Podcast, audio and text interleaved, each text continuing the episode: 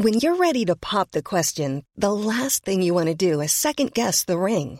At Bluenile.com, you can design a one of a kind ring with the ease and convenience of shopping online. Choose your diamond and setting. When you find the one, you'll get it delivered right to your door. Go to Bluenile.com and use promo code LISTEN to get $50 off your purchase of $500 or more. That's code LISTEN at Bluenile.com for $50 off your purchase.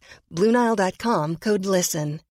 Millions of people have lost weight with personalized plans from Noom, like Evan, who can't stand salads and still lost 50 pounds. Salads, generally, for most people, are the easy button, right? For me, that wasn't an option. I never really was a salad guy. That's just not who I am. But Noom worked for me. Get your personalized plan today at Noom.com. Real Noom user compensated to provide their story. In four weeks, the typical Noom user can expect to lose one to two pounds per week. Individual results may vary. Mom deserves the best, and there's no better place to shop for Mother's Day than Whole Foods Market. They're your destination for unbeatable savings, from premium gifts to show-stopping flowers and irresistible desserts. Start by saving 33% with Prime on all body care and candles. Then get a 15-stem bunch of tulips for just $9.99 each with Prime. Round out Mom's menu with festive rosé, irresistible berry chantilly cake, and more special treats. Come celebrate Mother's Day at Whole Foods Market.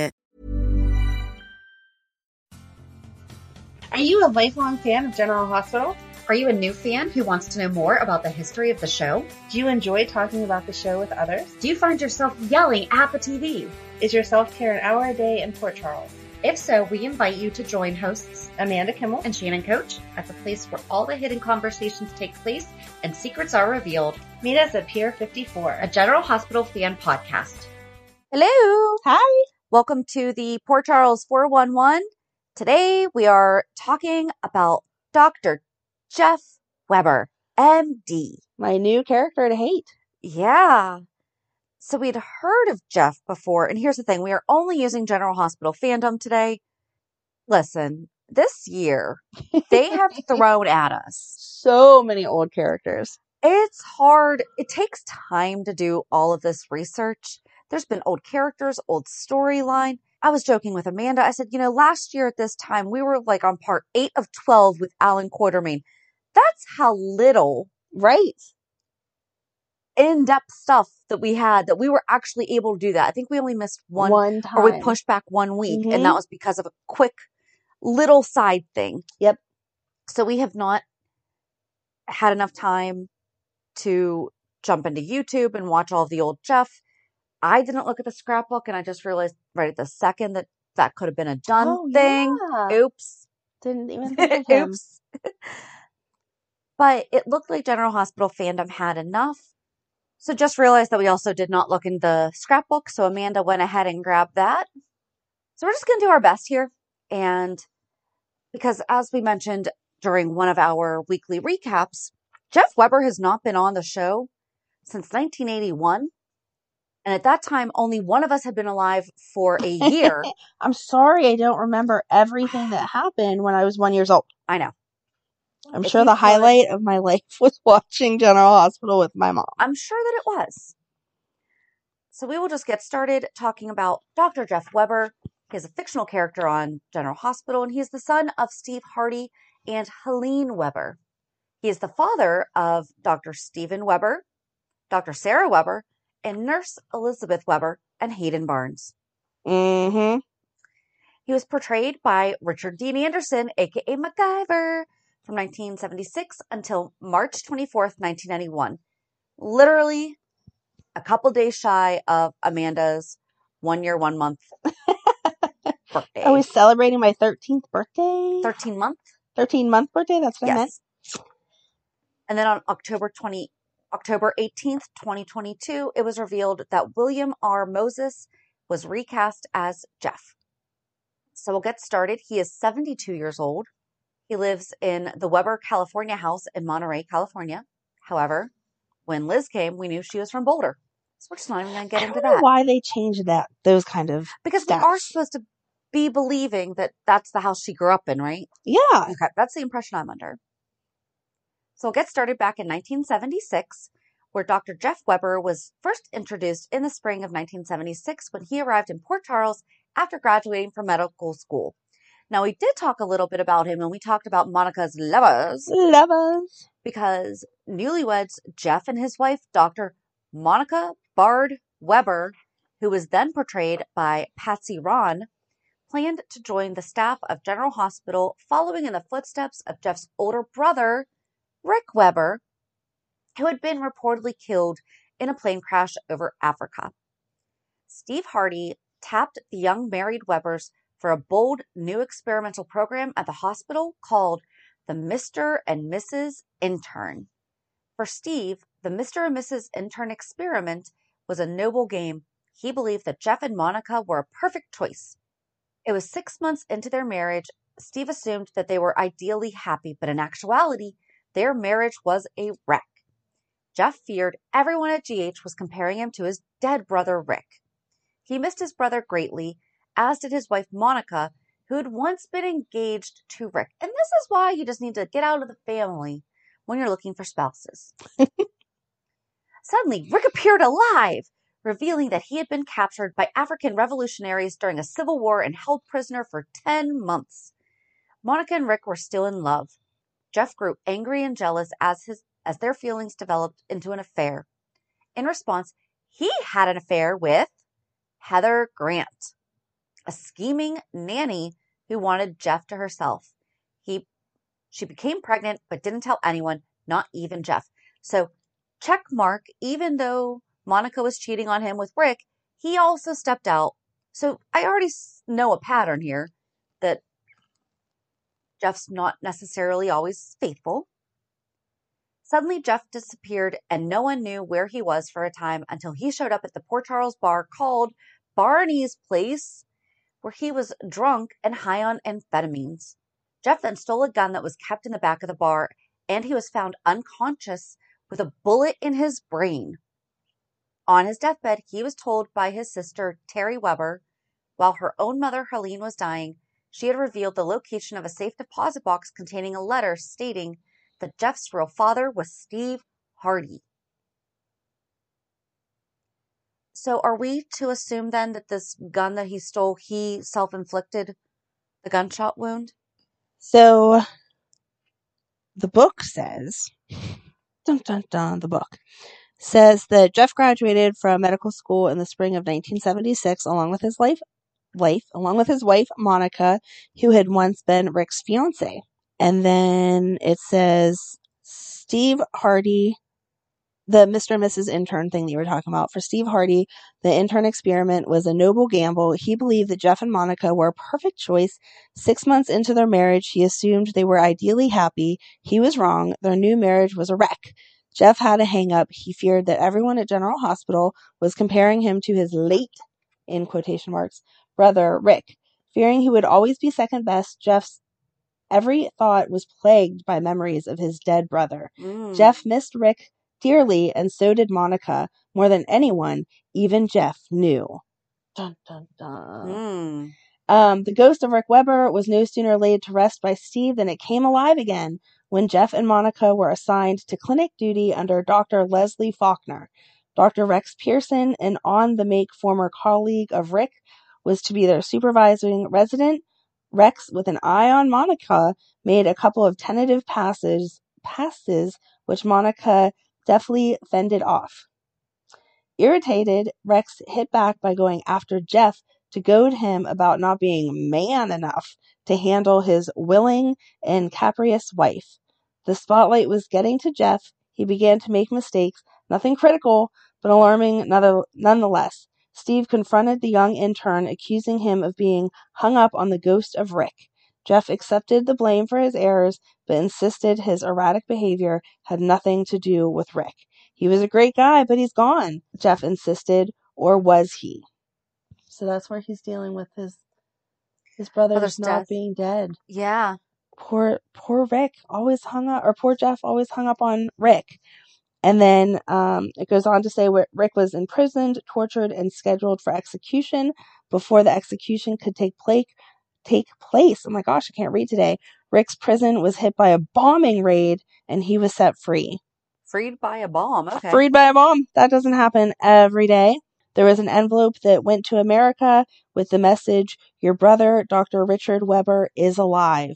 Details to follow. Oh, so they got a letter first. They got a letter first. Okay. And then for Jeff, the news. He didn't just show up. He didn't day. just show up. There was a letter. Okay. For Jeff, the news of his brother's imminent return brought a mixture of joy and upset.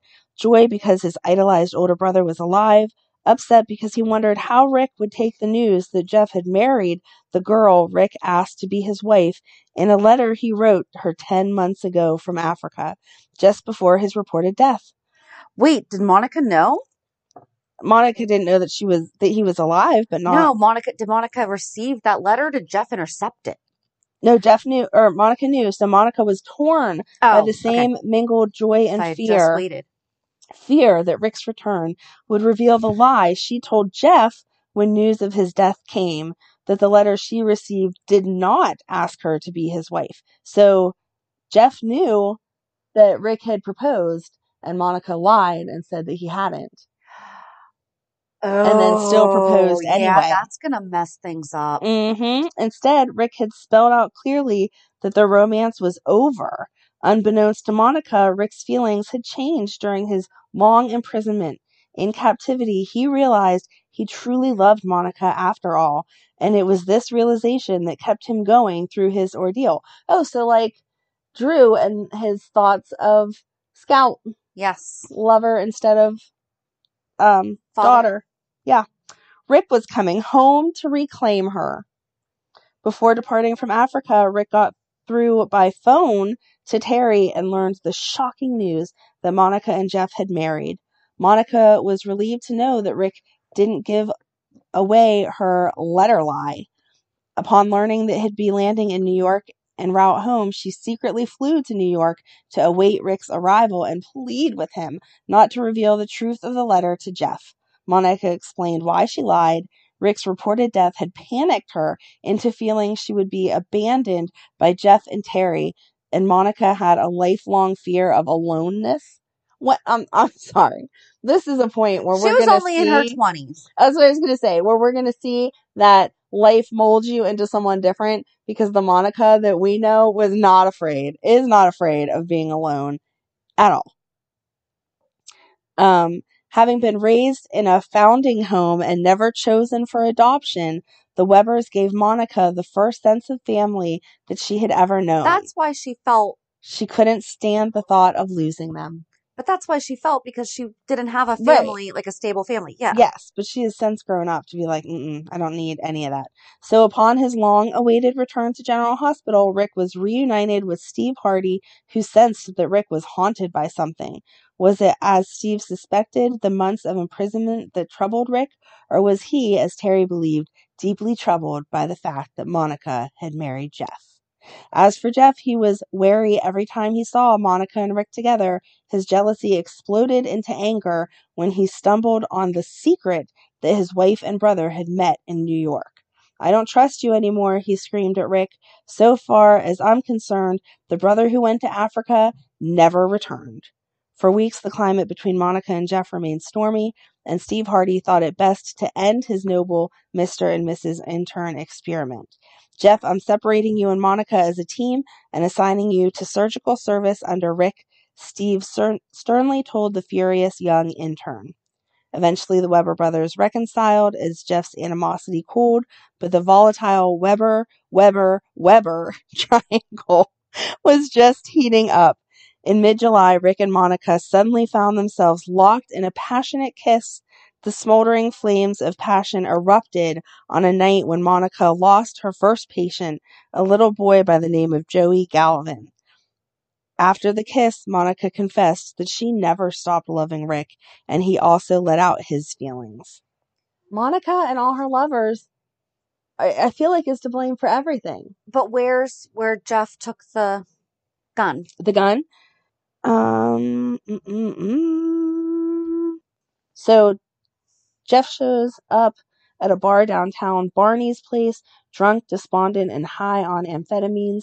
Barney, fearful that Jeff would wander out and get himself into trouble, put Jeff up in the back room overnight. Oh. Unbeknownst to Barney, Jeff stole a gun from behind the bar. Dr. Mark Dante showed up the next day to bring Jeff home, but upon his arrival, the sound of a gunshot shattered the early morning calm.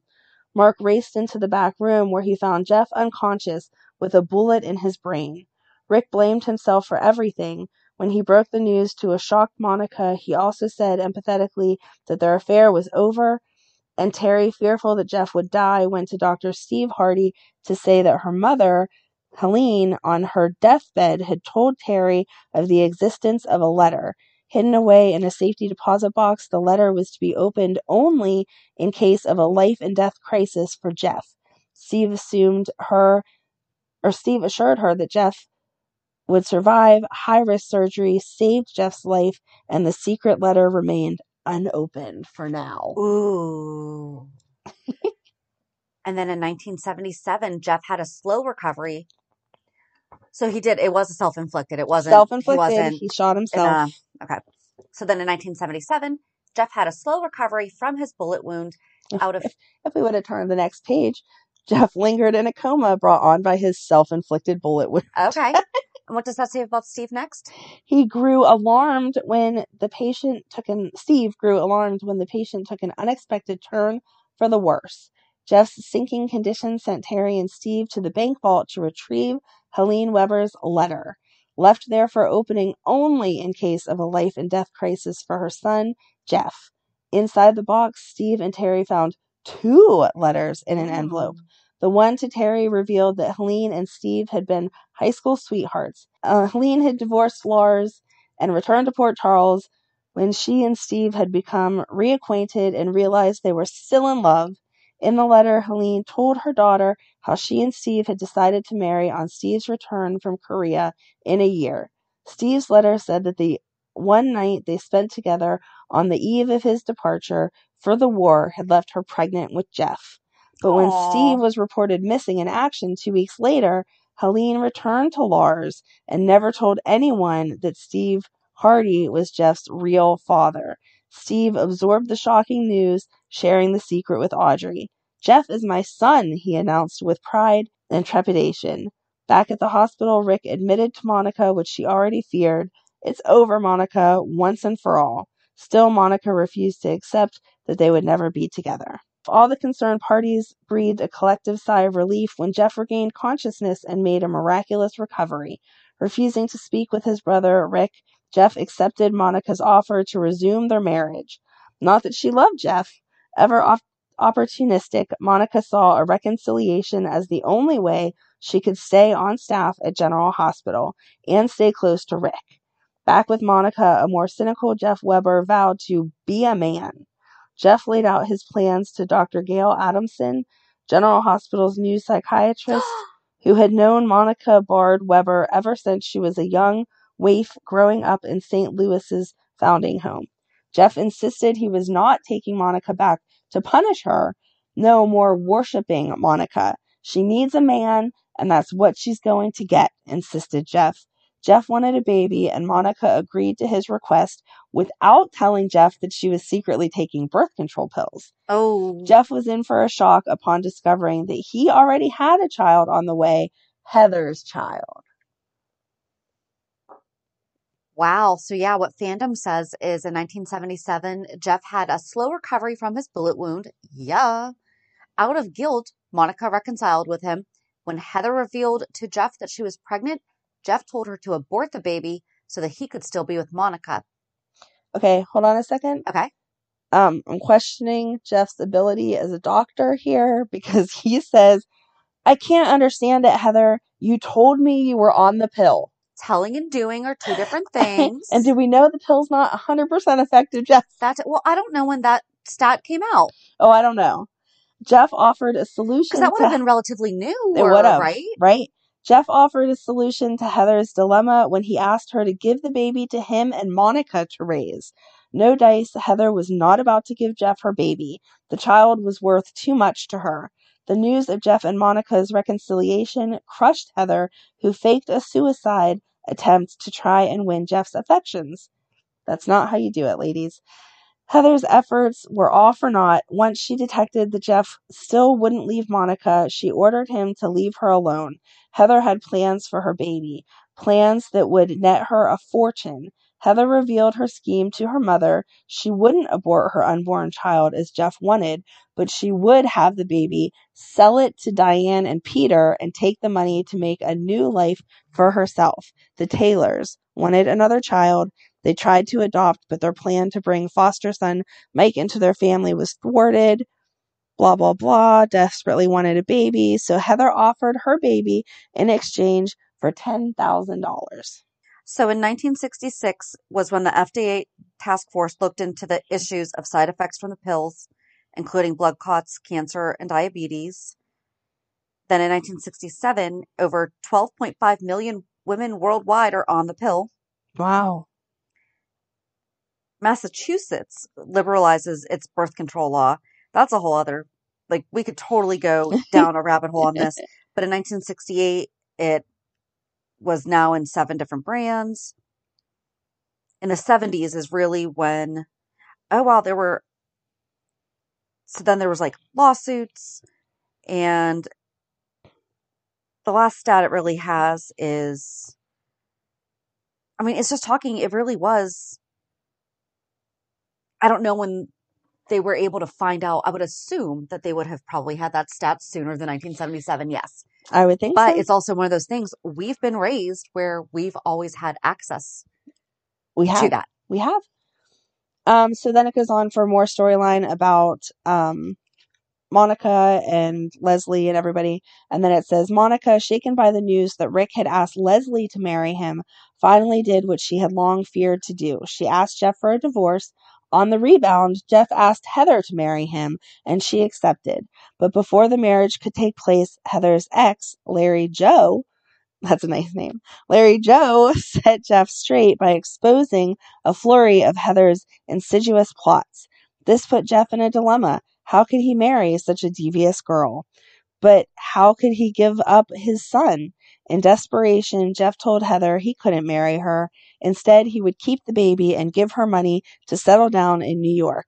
Heather refused his offer and fled to Glenville, leaving Diana Taylor destroyed by the fact that she wouldn't get the baby she hmm. so desperately wanted. Now more than ever, Monica wanted Rick. And then there's more Rick, Rick, Rick, Rick, Rick. And so we are actually going to be doing Heather Weber over the next few weeks also. Mhm. So we're not, we're going to try to not, try to not get too, too We're sidelined. not to tell you too much about her crazy. At least during Jeff's. Right, right, right, right. But she obviously has a huge C- crazy. Well, there's a no. There's a lot of people that are like, "What's the connection between Jeff and Heather?" So many people don't know this. Right. So then, after the birth of her baby, Stephen Lars, Heather took $500 of Jeff's money and fled to New York City, where she hoped to fulfill her grand dreams of a fabulous modeling career. Mm-hmm. She found refuge in a boarding house run by Edna Hadley, a suddenly old landlord who promised to help her but quickly revealed a shady side with involvements with a porno photographer. Jeff didn't know about her selling the baby, blah, blah, blah. Oh, discovering that Heather was in New York, Jeff intended to bring her and the baby back to Port Charles. Learning Jeff was on his way, she decided to flee to California immediately. Mrs. Hadley recommended that she tell Jeff that Stephen Lars had died, but Heather found that idea awful because it would devastate Jeff. Before Heather could leave, Jeff showed up on the door.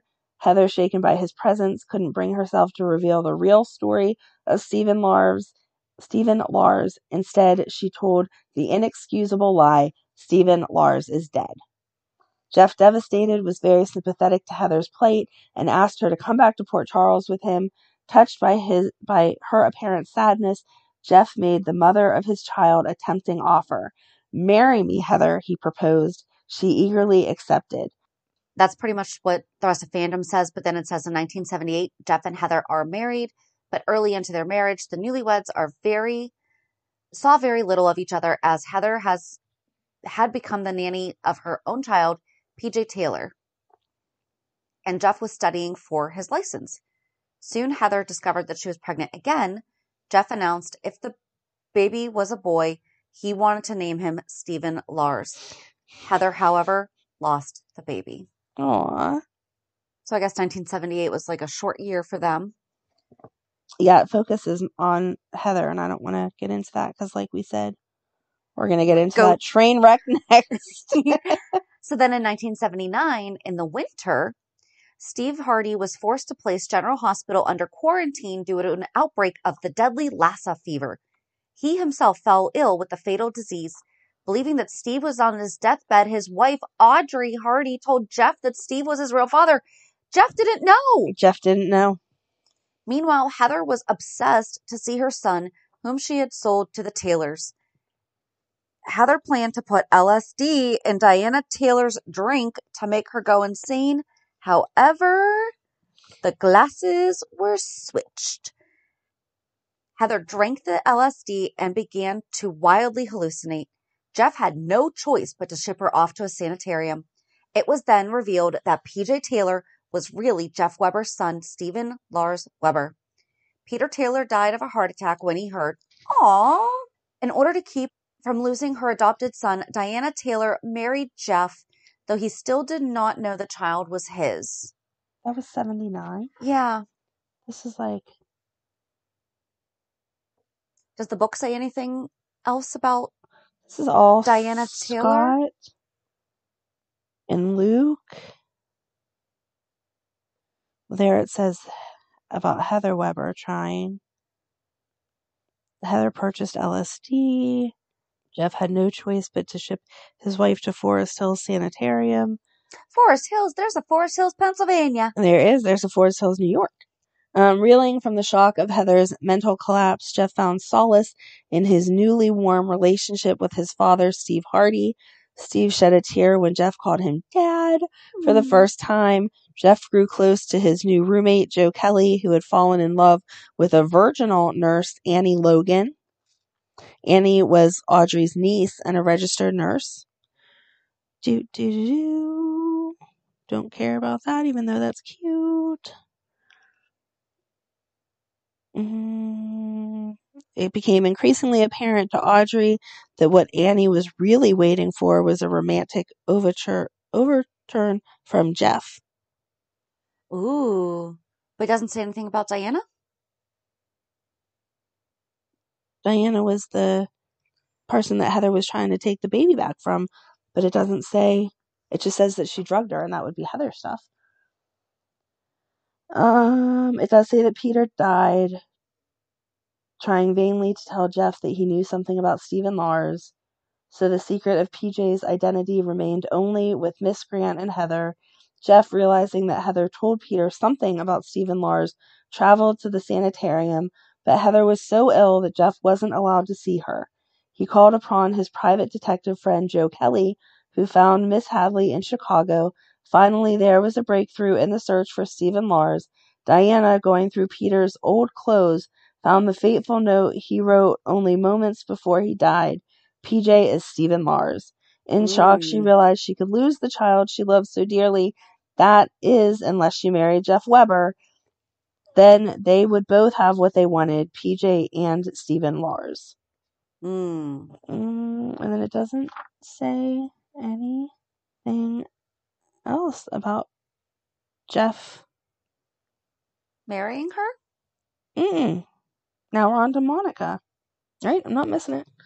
We ended there with Well, no, Jeff. because then even over to the right, under his relationships, Diana Taylor is not mentioned as having married him. Romance. Okay, we don't need to get into. right, it's just This is just a weird rabbit hole that we may have just right, discovered because this says someone says they're going to marry him and then they don't. Well, it says Diana Terry Taylor married Jeff, though he still did not know the child was his. And over to the right in the box where it says spouses, she is not listed. She is only listed under romances. But then in 1980, while Heather was still in the sanitarium, Jeff fell in love with Audrey Hardy's niece, Annie Logan. So you were just talking about that, and the duo hoped to wed. But what happened to his marriage to Diana Taylor? No, the book does not tell us. It I don't think she was going Maybe to. Maybe Diana was thinking I should marry Jeff, and it just didn't But happen. they just didn't happen. That would make sense. Because, yeah, the book does not say they got married. It says she thought about she should marry him. But and then that's, that's, the only thing that it says about 1980. Does the book say anything different? Is that the duo were hoping to wed? Because it also sounds like in 1979 there was a reference that Annie was hoping that Jeff would look Right. her way, you know? Because then it immediately jumps to 1981. They had broken up and Jeff had an affair with Diana. Oh my gosh, she's back and forth between women like Well, but the, his 1980 was only one line that they were hoping to get married. So maybe there wasn't anything yeah, I don't see Jeff's name anywhere in 1980. anywhere in 1980. This Okay. is all Luke and Laura. So then in 1981, Annie and Jeff had broken up. Jeff had an affair with Diana, who then finally revealed to him that PJ was his son. Shortly thereafter, Diana was killed by Heather's mother, Alice Grant, who tried to frame Annie for the murder.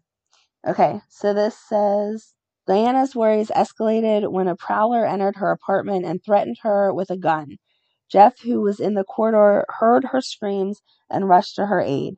Jeff grappled with the prowler, but the mysterious man made his escape. Fearing that something might happen to her, Diana changed her will, naming Leslie Weber as PJ's guardian instead of Jeff and Heather. In the wake of Diana's mounting anxiety, she confronted Heather in the floating rib and accused her of killing Peter. If it wasn't for you, my husband would be alive today, screamed Diana before collapsing from the effects of the stressful encounter. Alice Grant had been observing her daughter. Do, do, do. And then Miss Grant says, If you pull another trick, Heather, I'll go to Diana and Jeff with the entire truth about PJ's identity, she threatened. As usual, Heather wasn't about to give up. She had yet another deadly scheme up her sleeve. Dun, dun. Then there's some more information, and then entering Diana's apartment with a set of stolen keys and a drawn gun, she stood frozen at the sight of Diana and Jeff, who had been rejected by Anne making love. So Anne said no, and Jeff hooked up with Diana.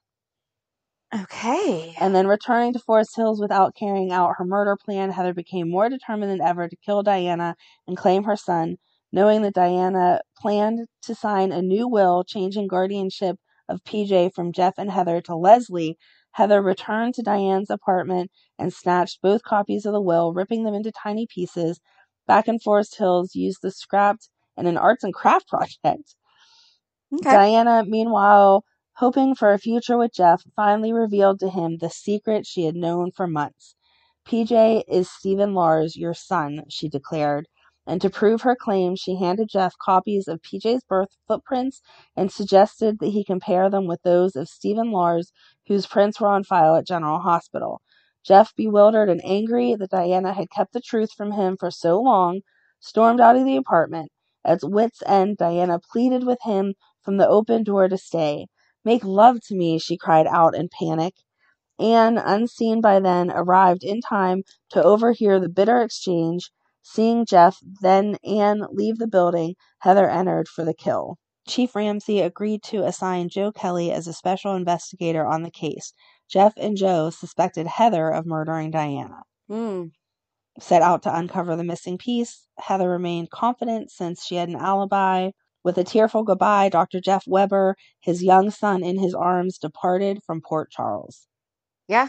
And that's what the next line says. It says Jeff took his son Stephen and left Port Charles, later asking Heather for a divorce because he found someone else. Then in 1997, Jeff and his new wife traveled to Sarajevo to help in the war effort. They sent their two daughters, Sarah and Elizabeth, to live with their grandmother, Audrey. Except Sarah was sent first and then Liz showed up. Right, They didn't both show up at the same day. right. This ends. I feel like we need to do another right? Liz because when we did Liz a few years ago, we haven't listened to it in three years either. So I don't, I don't remember what it sounded like. We did not do the research that we typically do, No, but whatever. I think that we have all established at this point. We all know that Sarah came first. Liz showed up later. absolutely.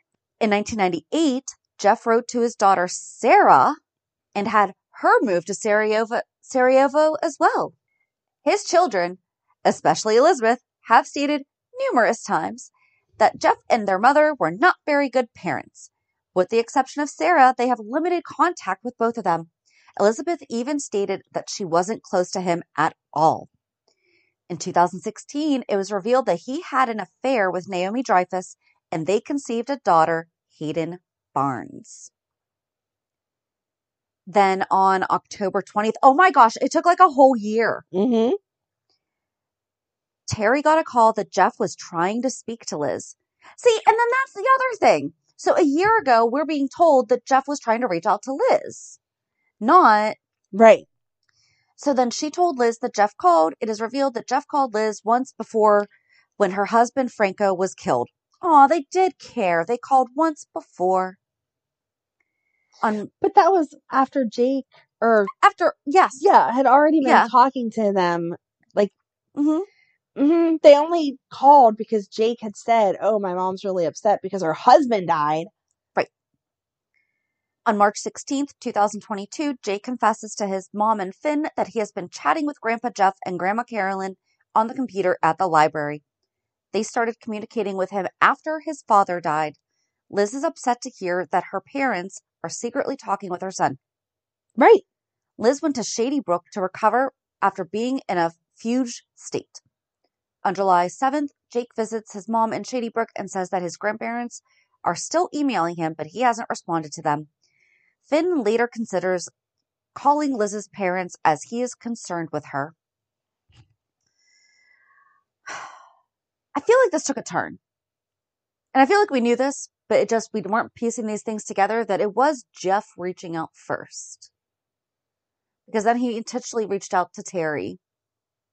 And it would make more sense if the reason that they were reaching out is because Liz was dating Finn. Yeah. But they're making it seem like Right. They didn't know. they had no Finn. clue. But that would have absolutely 1000% made sense. Hey, we should reach out to Terry, see what's going on here.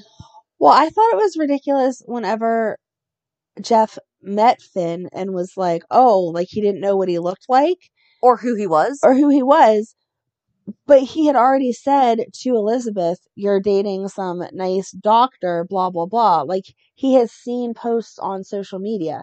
So he might have heard that just from Jake, though. maybe, but Like as they're emailing back and forth. Yeah, my mom's dating so and so. I agree, though. Like I, I feel like they should have known ahead of time it was that's yeah, And that would have made sense for him to do the reaching out of yeah. Mm-mm. Because Liz and Finn have been together for a, A while, yeah. When did they get together? Hold on. Because they kissed in in 2021. Would that have been before?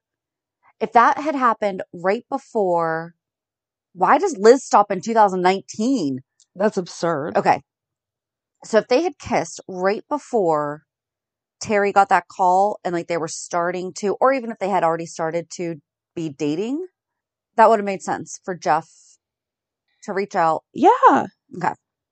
And then on September 19th, Liz agrees to Kevin Collins hypnotizing her as she doesn't understand a recurring memory that she has been having, as well as blackouts. Under hypnosis in her memory, Liz, a young Liz, leaves a building with a woman who she shortly after found out was the late Reiko Finn. She grabs the woman by the wrists and tells her not to talk about Liz's father. The woman is suddenly at the bottom of the stairwell with Liz standing over her. Liz remembers someone standing at the top of the stairs. She flashes back to Peter August at the bottom of the hospital stairs before leaving her hypnotic state. Liz wonders if her father was the one at the top of the stairs who pushed the woman. In October 2022, Liz and Terry head on a train ride to Monterey, California. Weren't they in a car? I thought so. Didn't they? Okay. They were in a car. Yeah. I know they were on in a car outside the I house. could've Maybe they taken it. a yeah, Okay. okay. I'm like, I don't remember this trade. They use a cover story that is a medical conference, but Liz plans to break into her parents' house and find information about Reiko. Once in Monterey, Terry meets with Liz's parents at a nearby coffee shop to stall them while Liz sneaks into the house. She sets off the alarm, and while Terry is on the phone with Britt, she loses track of Liz's parents. As Liz looks at photos on the mantle, she notices her father at the door. And then since then, they've talked about the fact that it was Jeff had the affair with Reiko and that Liz was actually the one who pushed her down the stairs, even though Mhm. she actually just let her wrists go and she fell because it was an accident. And Jeff has shown up in Port Charles. Oh, and then they told Liz that she was wrong for everything she was remembering Right. and it really wasn't that big of a deal.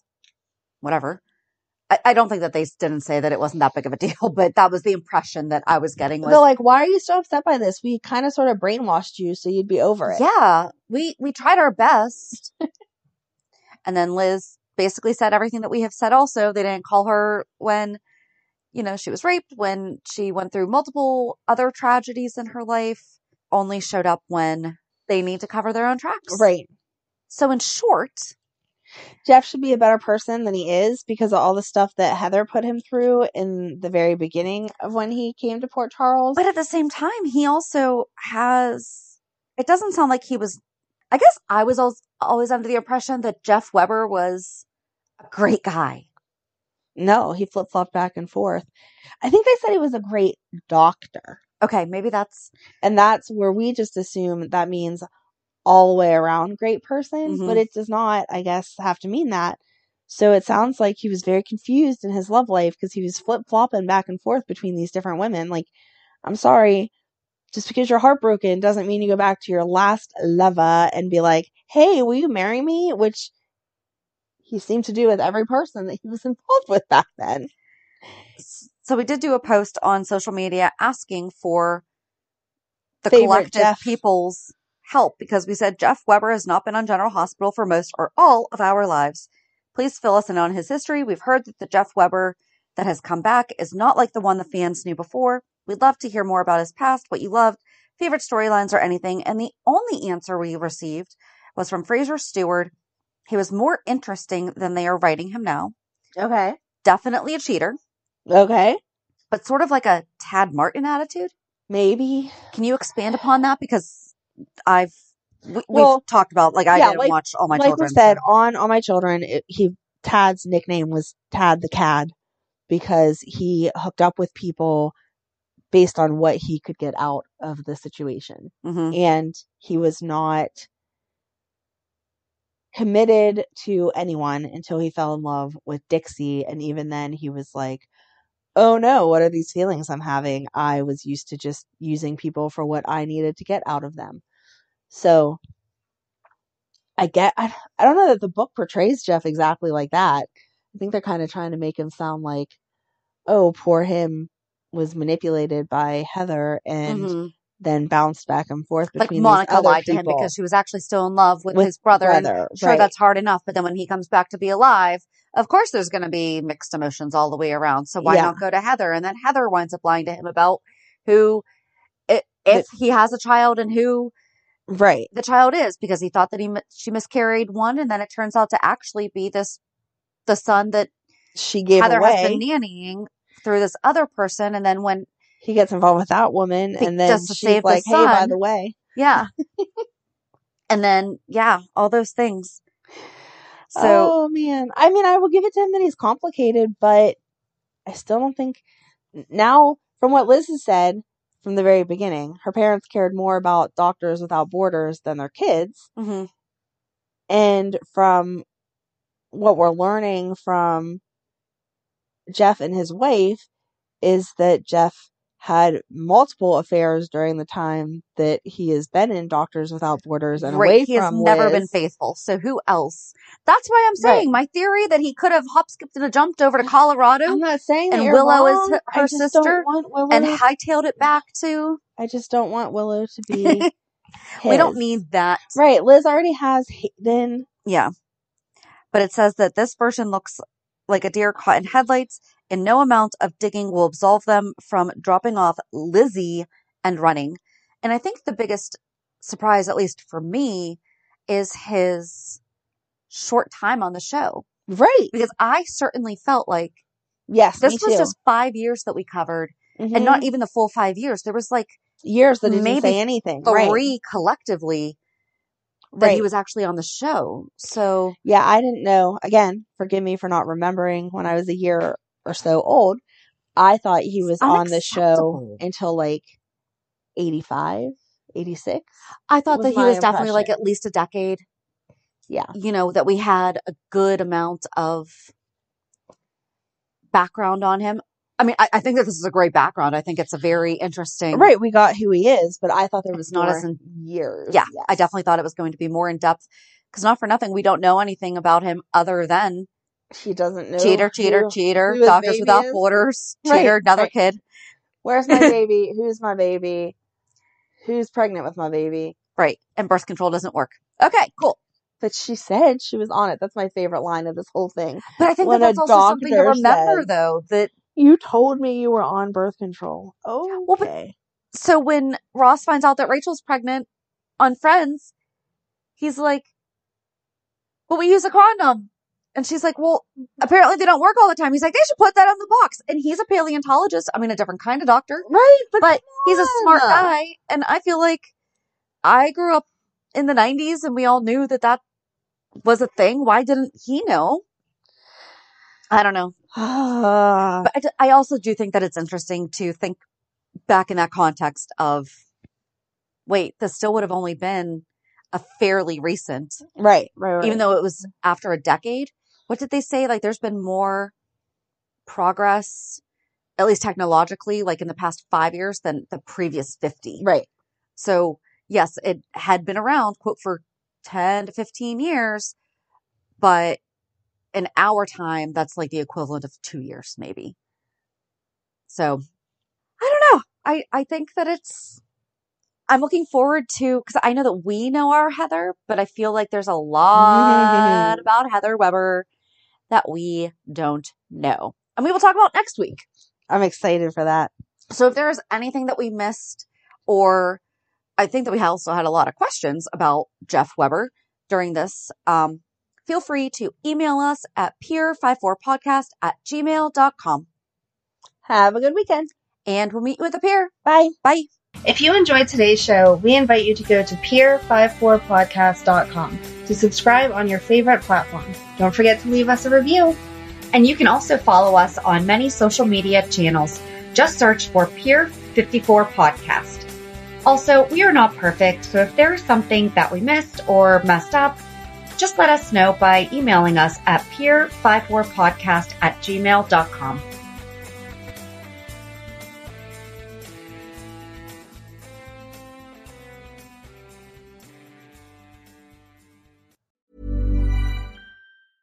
Mom deserves the best, and there's no better place to shop for Mother's Day than Whole Foods Market. They're your destination for unbeatable savings, from premium gifts to show-stopping flowers and irresistible desserts. Start by saving 33% with Prime on all body care and candles. Then get a 15-stem bunch of tulips for just $9.99 each with Prime. Round out Mom's menu with festive rosé, irresistible berry chantilly cake, and more special treats. Come celebrate Mother's Day at Whole Foods Market.